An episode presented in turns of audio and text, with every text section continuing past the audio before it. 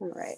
So for folks that don't know Heather, um, she is over at republicoffreedom.com. She's an amazing writer. Um, she's really inspiring and I can't say that I know anybody else who's a polar expedition leader. so I think that that's probably the one thing that really, really stands out aside from the obvious business strategist um, qualities. But I think, um, you know, you've got a ton of like great stories. And for folks that want to see and follow Heather's travels, you want to follow her on Instagram. You're Rep of Freedom on Instagram, or you? Yeah, that's right. Okay. Rep of Freedom. Yeah, Republic of Freedom was too long. So yeah, didn't quite get that. So um, let's see.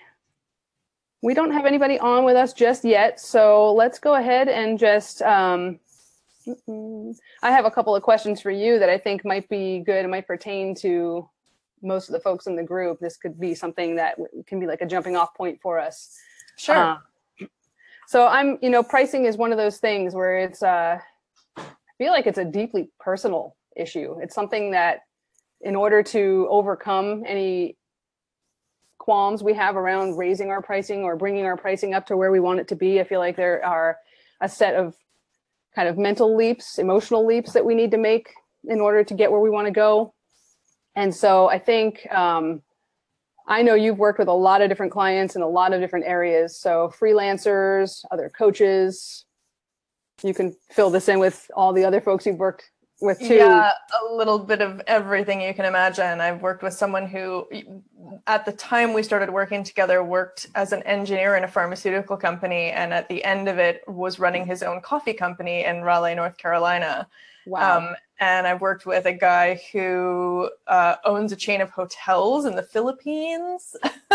oh my gosh! and yeah, like I, my my clients are really diverse. Really, like it's not all women, it's not all men, it's not all online people. It's really diverse. It's a real mix. And you've been doing oh, yeah. this, the coaching, for seven years, or you've just been like studying this stuff for seven years? Um, I've been coaching for almost seven years. So I started in 2010, but I was more at the time I was a life coach, pretty much straight up. Um, that's when I, you know, started down the entrepreneurial path. And then by 20 late 2011, it had morphed into more business consulting. And then I rebranded and went full on into this. And and I've kind of somewhere landed it. I've, I've landed a bit in the middle. Like I do primarily business strategy and consulting. But as you said, with things like pricing, there's a big psychological element there.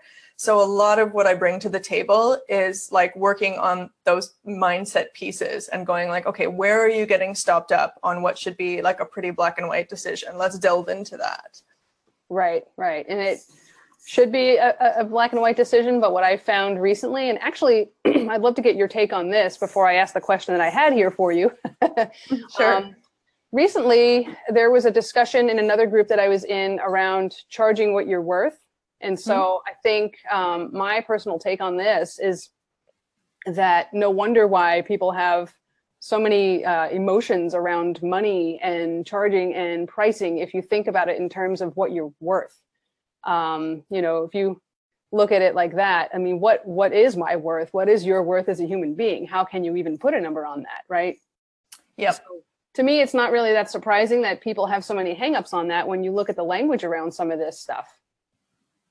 Yeah, I, I, think you've hit the nail on the head with that. And I haven't had this conversation before, um, specifically the way that you've pitched it here. But now that now that I'm hearing you say that, I realize that there's sort of an inherent flaw in that, you know, and saying, oh, we should charge what we're worth um, it's not actually what you're worth. It's what the amalgamation of what you bring to the table plus the results that you help people get that really equals what is this worth, right?